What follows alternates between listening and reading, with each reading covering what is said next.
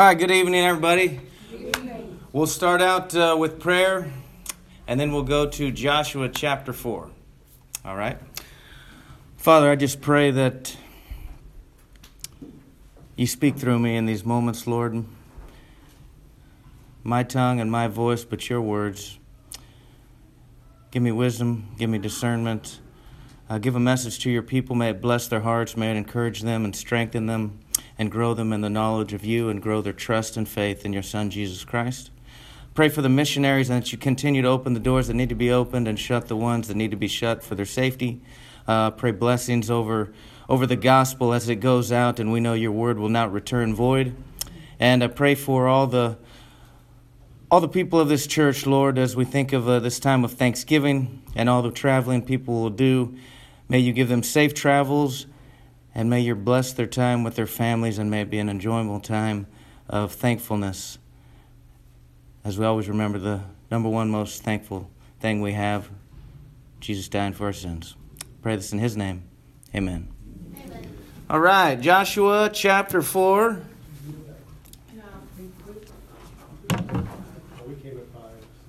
No, I know you were there for four. That's why I said you could preach this tonight. So could Mike. So could Ellie. Bob missed it. So did Barbara.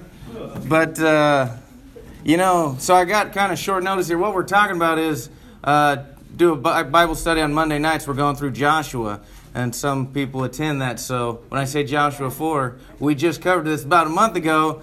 Jeremy was supposed to be your speaker tonight, but he faked sick so I told him I already had something kind of prepared, but I thought it was prepared, and then as I was going through it, I realized, man, I think I forgot everything. So I'm betting you did too. So this is going to be new for you, Clark. Thank you. So we're going to be in Joshua chapter 4. I kind of picked this topic because of Thanksgiving. Thanksgiving is a time where we're supposed to remember something that previously happened, right? That's the whole point. I mean, it kind of goes back to that meal that our founding, not exactly our founding fathers, but the beginning of America was happening. And we're supposed to give thanks for what happened, what grew into this nation we call America. So it's, it's a stone of remembrance that our forefathers, our government, have put into place so all the children of America that came after that time can look at this stone of remembrance and remember the beginnings of our nation. And so we're going to read a chapter on exactly the same type of thing. So we're going to be in Joshua chapter 4. So if you'll turn in your Bibles and read with me. You don't have to read it out loud, I just mean follow along. You can read out loud if you want. Joshua chapter 4. Everybody got it? All right.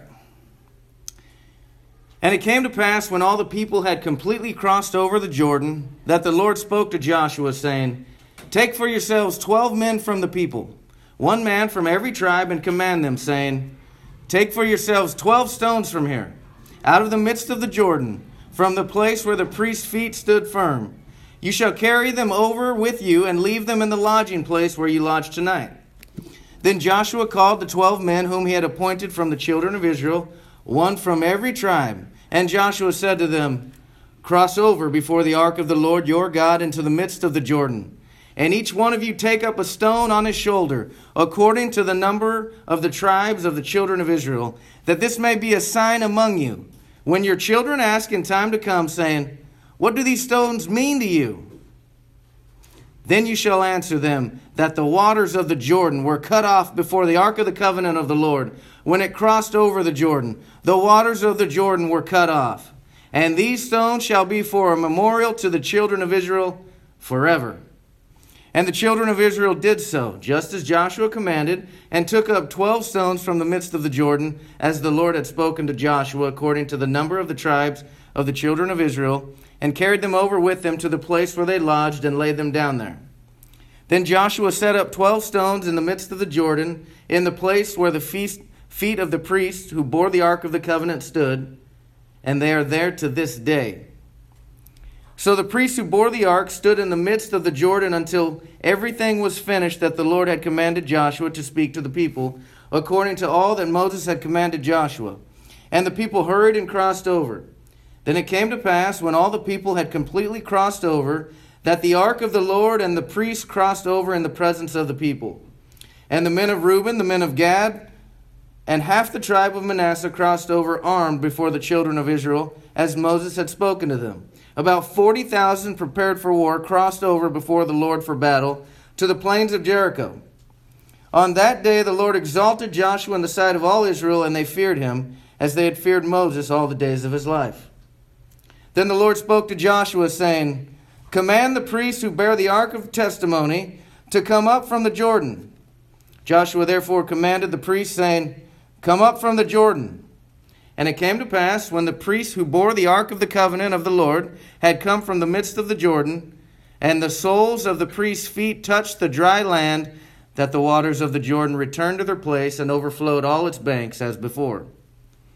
Now the people came up from the Jordan on the tenth day of the first month, and they camped in Gilgal on the east border of Jericho. And those twelve stones which they took out of the Jordan, Joshua set up in Gilgal. Then he spoke to our children of Israel, saying, When your children ask their fathers in time to come, saying, What are these stones? Then you shall let your children know, saying, Israel crossed over this Jordan on dry land.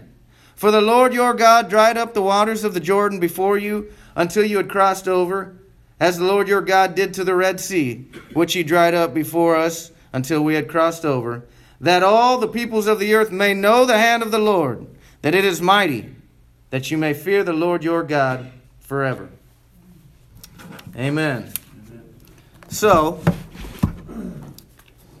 as you can see, the, the point of this chapter is remembrance. He tells them to set up stones of remembrance, right? So they have something in some hospitals, some cancer wards, where the cancer patients, when they're in there, when they feel like they've completed their treatment, they've been healed, they've fought the battle, they've got through it, they come in, they get checked up their final time, and the doctor gives them a clean bill of health and says, You can go out now. They say, Before you go out, we want you to mark this moment. Before you leave here, we need you to go ring that bell and they have a bell that they ring the bell to serve a couple purposes. One purpose is to mark the moment and remind them of all the struggles that they've come through. And now this is a point of completion. Let's not remember all the struggles, all the treatments, all the radiation, all the sickness and struggle and pain and suffering that you went through. And now look at you now. The doctor gave you a clean bill of health and you can move forward. Let's mark this moment and not forget all the struggles that we fought through that we're now leaving behind. And then the second reason to have them ring the bell is because there's still other people in that cancer ward. There's still other people going through similar struggles, and they need some encouragement that somebody's been through the same struggle I'm going through. And not only did they go through it, they made it, they beat it, they won the battle, and if they won it, then I can win that battle too. So it's an encouragement to the people in the cancer ward. And so that's kind of what God is doing here. He said, I need you to set up some stones of remembrance because one day we're going to have some struggles. And you need to be able to look back on the faithfulness of God in your times of struggle and know, I've been through a struggle before. I've suffered before. I've had times of stumble and hurt and pain, and I don't know how I'd get through it. But God stepped up and His faithfulness was beautiful and with me every moment, and He got me through it. And because of that moment, I know He will be with me in my next battle, and He'll get me through that one too. Amen? So he's telling these people, I need you to take a moment to remember what the Lord has done for us, what the Lord has done for you. So, God's kind of big on remembering. Matter of fact, what's the main reason we come to fellowship at least one day a week, what we call church on Sundays? We are the church, right? The body of Christ is the church. It's not actually a building, but we call it going to church. Why do we come together? To praise the Lord, yep. To fellowship. What else? you guys shouldn't be allowed to answer. nice memories, though. Good job. I'm glad you do remember. So we, you know, when you think about it, why do you go to church? You go because number one, God commanded us to not forsake the fellowship. Number two, we go because God says we need each other. We're a body, and if I'm the hand and you're the wrist, well, you better show up because the hand can't function very well without the wrist. We're all a body. We're supposed to be doing our parts and helping each other. We also need to come to hear the Word of God. We need to come to sing His praises. We need to come to worship. We need to come to give our tithes and offerings. There's many reasons to come to church. But the number one reason we always come to church that should be everything else should be centered around is to remember the Lord. We come to remember the Lord because that is the focal point and the foundation that for everything else we do. If we give our offerings but we don't remember the Lord, then we didn't come to church properly. We should be coming to remember the Lord so much so that God said, I'm going to give you a couple stones of remembrance to help you remember the Lord. What are the stones of remembrance that God has put in to remind us of the Lord?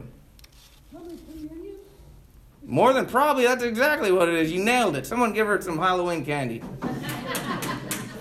that's right.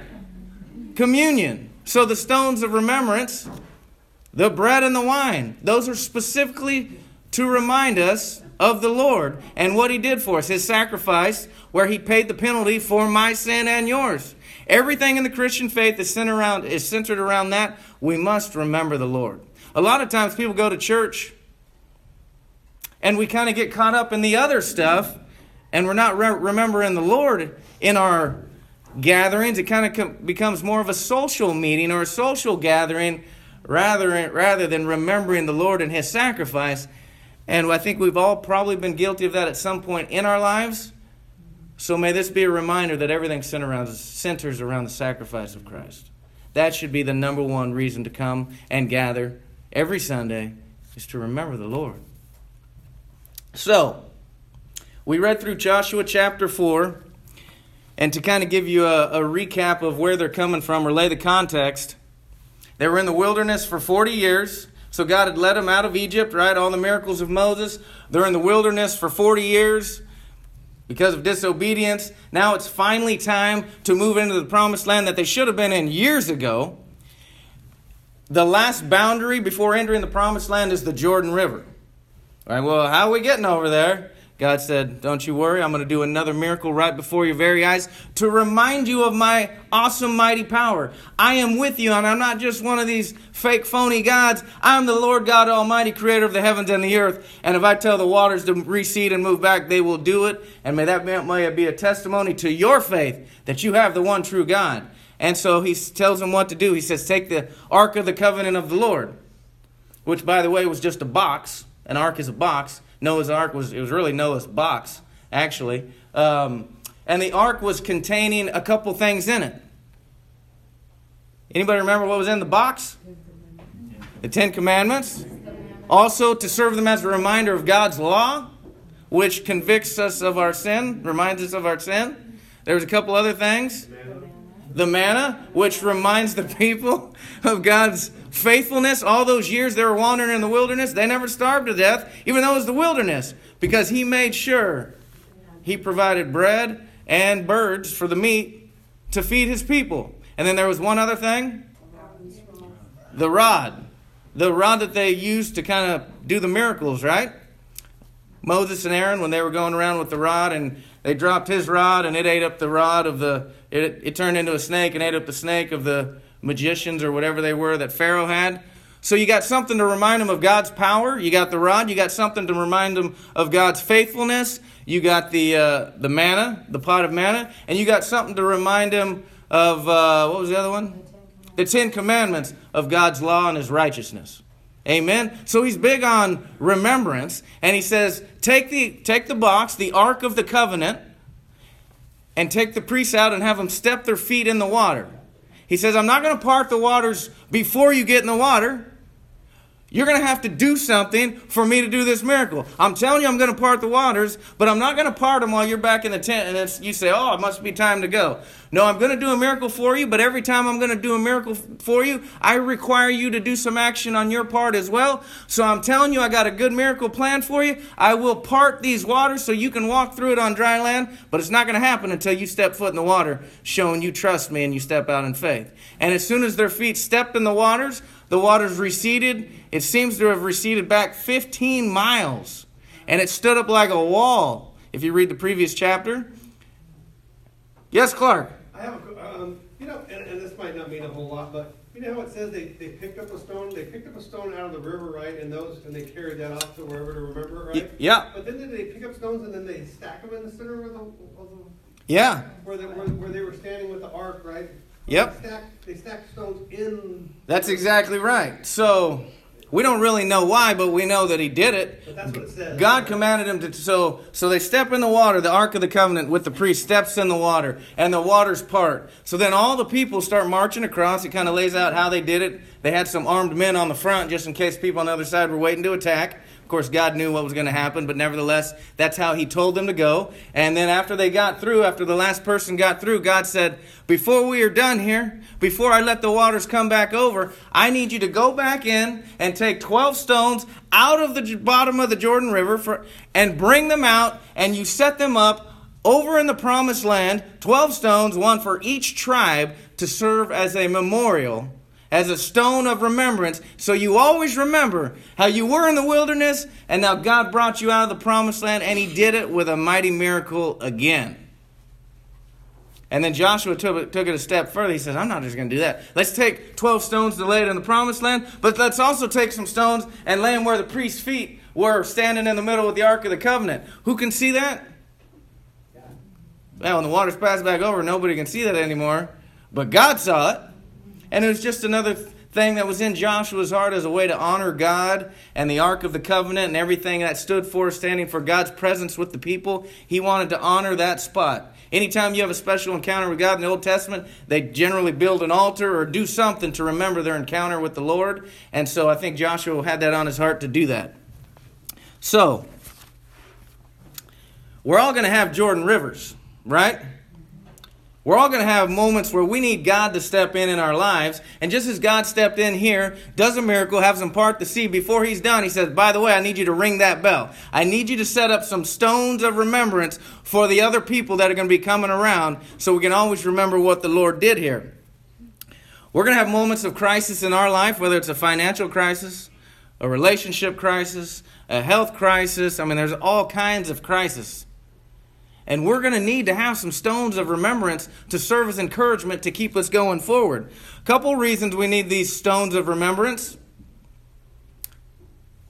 One reason is if we don't look back on the moments where God kind of stepped in in our lives and God helped and God aided us through and got us through, we might become prideful and independent and start living our lives apart from God as if we don't need His help because everything's going fine. Every time you got a stone of remembrance, that reminds you, no, I had struggles and it's God who got me through it, not myself. You remember Jesus, or not Jesus, Peter had a problem like that. He said, I don't know about all these other boys, but I will never turn my back on you. I will stand by your side even if I have to die for you. And then Jesus said, Peter, let me tell you something. Within 12 hours, you'll have denied me three times. So I know you say you will stand by me and fight to the death, and because you're so confident in your own abilities, but I'm telling you, all humans are weak. And don't be prideful. Don't be so confident in yourself that you think you can do everything by yourself. You need to be dependent on me. And pride gets in the way that. Peter had a little pride. He said, I can do it. I will never turn my back on you, Christ. And sure enough, he failed, and that's supposed to be a testimony to us. These stones of remembrance remind us no matter how well things are going in our lives, it's the Lord who's standing by our side and carrying us through, and He's always with us. Every good thing we have comes from above, according to the book of James, right? Next reason is that we need to have these stones of remembrance. What about when that next crisis comes? Are you going to worry? Are you going to get major anxiety? Are you going to be scared? You are going to wonder, how am I going to get through this? That happens a lot. Well, we should have stones of remembrance in our lives, not literal stones. I mean, you could have a literal stone, but we should have a stone of remembrance. For example, I got one right here.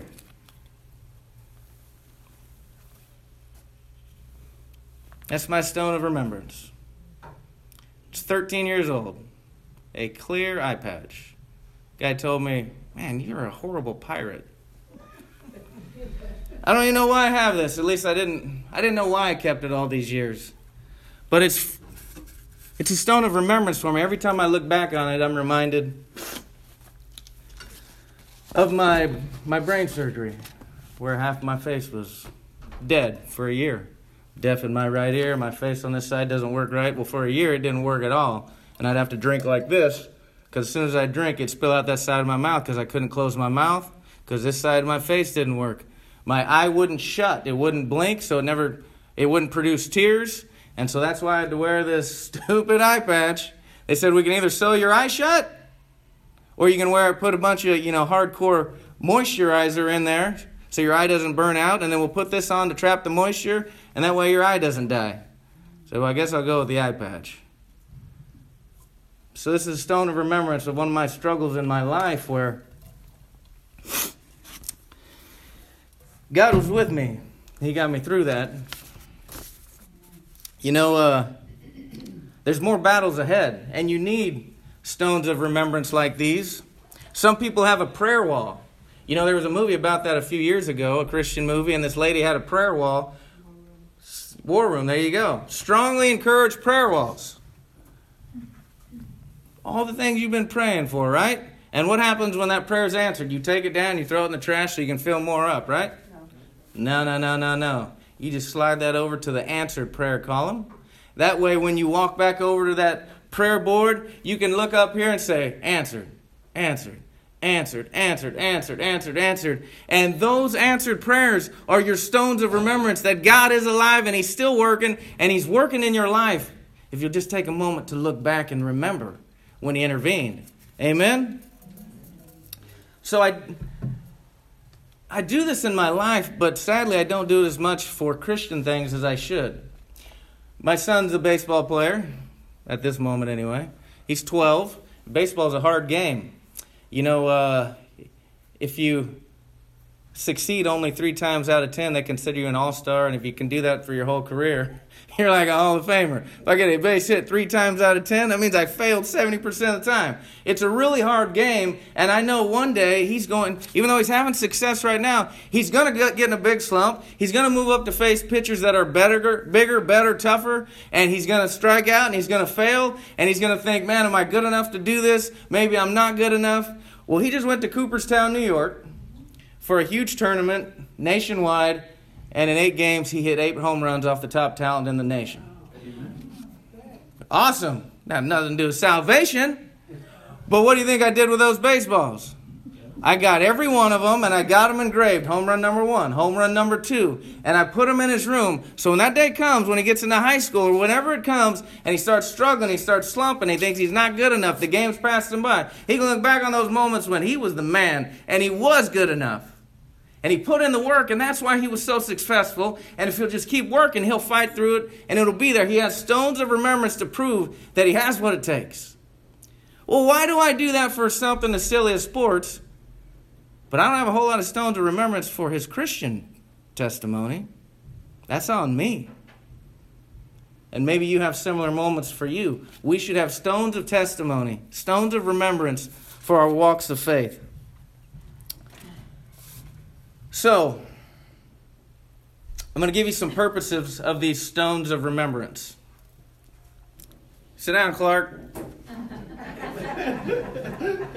Am I yelling too loud? You got to back up five feet? All right. So, according to the scriptures now, let's go to verse 24. I'll actually read from 23 since it's kind of the middle of a sentence. So I'll read from 23. For the Lord your God dried up the waters of the Jordan before you until you had crossed over, as the Lord your God did to the Red Sea, which he dried up before us until we had crossed over, that all the peoples of the earth may know the hand of the Lord, that it is mighty. So, one reason we need these stones of remembrance, so the world may know the mighty hand of the Lord. You know, I heard a guy say once, this is a great recruiting tool when you have stones of remembrance. For example, when I had my brain surgery and my face was all dead on one side, I was in a group of uh, young men who were supposed to try and do good for the world, you know, do charitable causes, things like that. And I went to this meeting and I was still happy.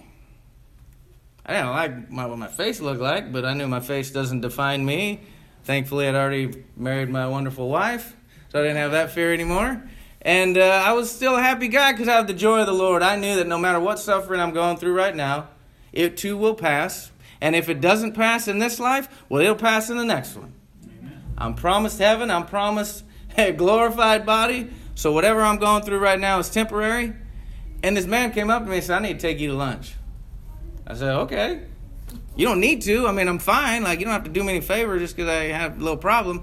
And he said, no, no, I don't need to take you for lunch for you. I need you to take you to lunch for me.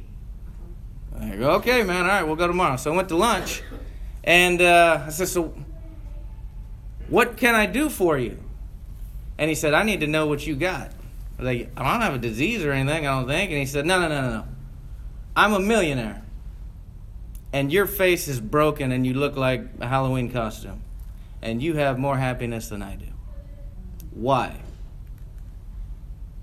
And I had the greatest recruiting tool of all time my stone of remembrance.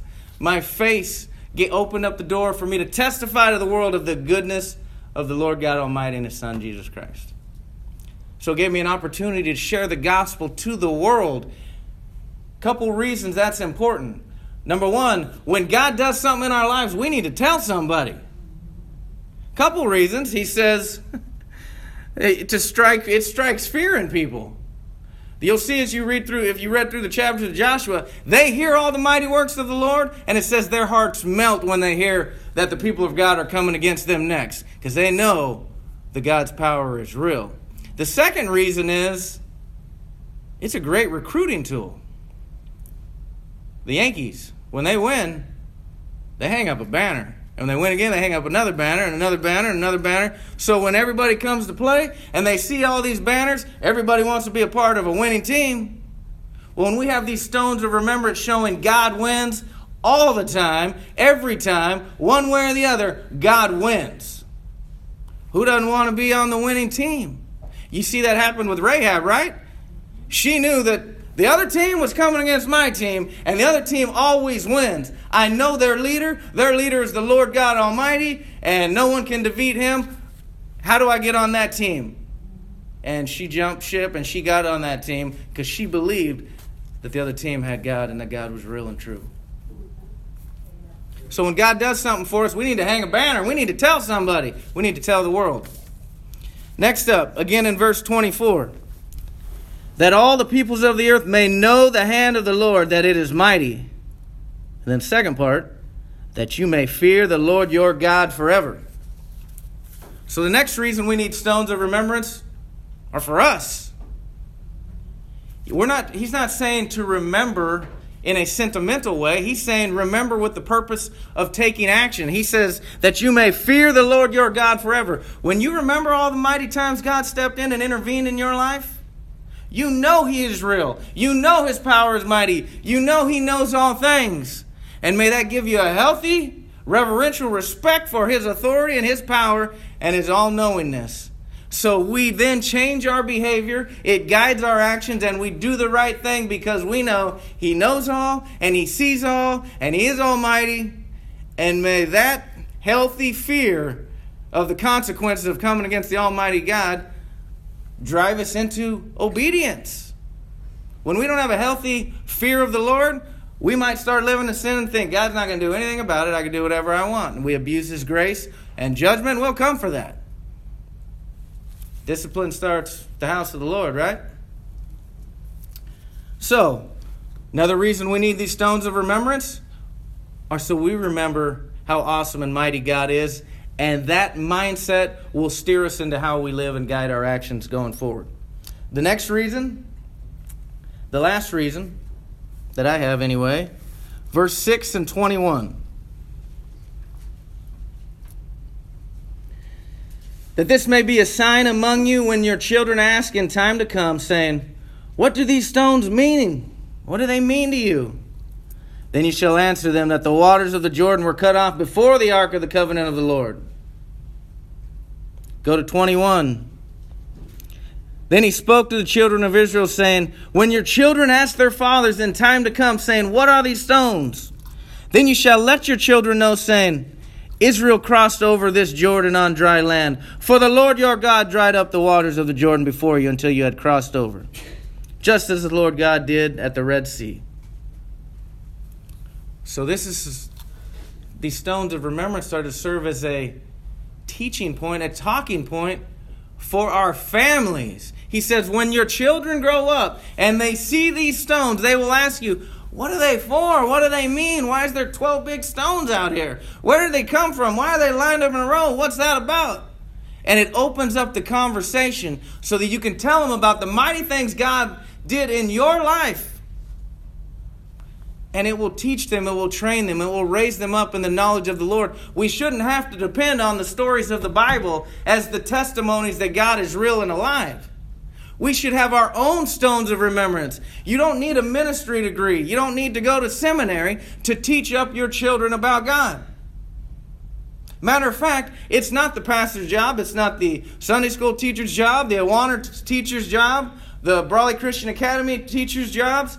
It's the father's job and the mother's job. But the father is the lead according to the word of God. And the wife is supposed to be his helpmate and help lead the children. And when the father is away, she leads the children in the way that the father has already laid out. And I don't need all the testimonies of Abraham and David and Moses. I could take the kids to my own stones of remembrance and tell them God is real. He is alive today and He's intervened in my life. I could tell my son Cade how the doctor said he had Down syndrome. And I prayed and fasted as God said, and I said, I don't know if he does, but they say he does. And I said, God, please heal him. And I prayed and fasted for three days, and on the third day, God answered. And He said, He doesn't have it. Now, I don't know if He said He doesn't have it anymore and I healed him, or He doesn't have it, be at peace, the doctor's got it wrong. But whatever it is, He spoke to me that day and He says, Your child is fine. Be at peace. Six hours later, I went in. The doctor's doing the ultrasound or whatever it's called again, and they say, ah, something's different. He, he doesn't have Down syndrome. And I said, I know. Praise God, God already told me.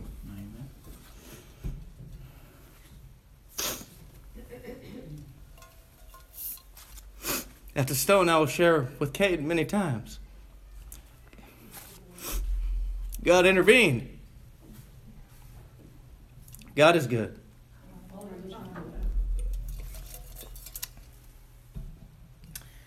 So these are to serve as our talking points, our teaching points with our children.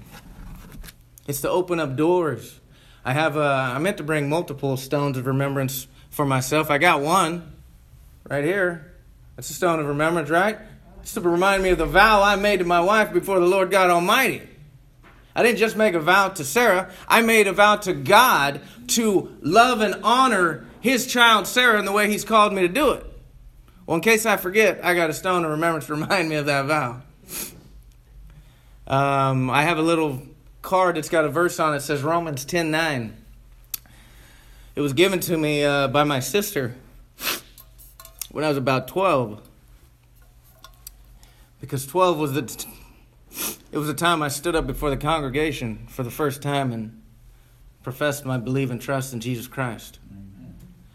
And I gave a verse. If you confess with your mouth Jesus is Lord, believe in your heart God raised him from the dead, you will be saved.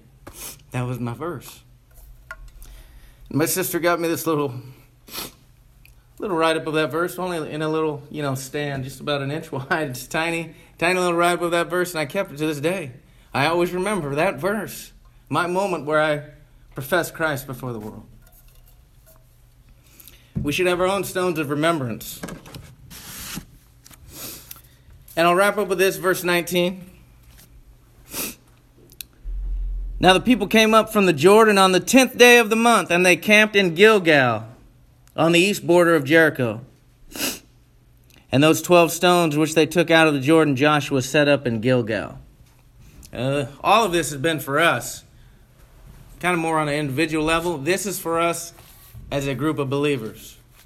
Gilgal was their headquarters city. Once they crossed over the Jordan, once they entered the promised land, Gilgal, Gilgal was their headquarters. They'd go out to battle and fight Jericho, and then they'd come back. They'd go out and fight another battle, and they'd come back to Gilgal.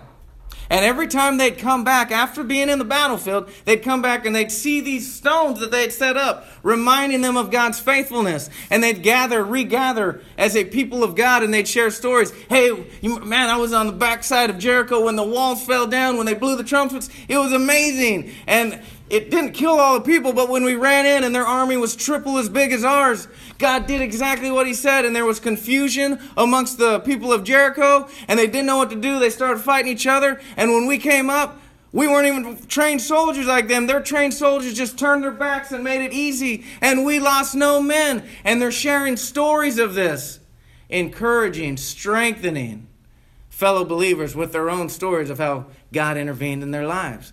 And then they go back out to the next battle. And they come back and they share stories again. And that's the picture for us. Gilgal is our church. We go out in the world, the battlefield, and we come back always to our headquarters, the church. And we're to share stories, stones of remembrance to encourage, to strengthen each other. There's somebody going through a struggle who needs to hear that you went through that same struggle and God got you through it if you just trust and obey. There's no other way. And so we need to be coming and gathering and ringing that bell and sharing stories when God intervened for the encouragement of the fellow believers to strengthen our faith because we will have seasons of doubt. We need these stones of remembrance. We need these living testimonies to remind us God is still alive today. He's the same yesterday, today, and tomorrow. He's still alive. I need to hear your testimonies. You need to hear mine. We need to strengthen each other and encourage each other that our faith is in a real, holy, living God. We shouldn't be going through this world alone and we just show up and we don't talk. We should be sharing testimonies. And I know they used to do this, testimony Sundays or something like that. I know that's actually kind of what we've done over the years on the evening service, right? We uh, pass the microphone around every now and then. We need to be doing that. We need to be coming back to Gilgal. We need to be coming back to our church where we share testimony, stones of remembrance for the encouragement of everybody else. So we'll wrap up with that.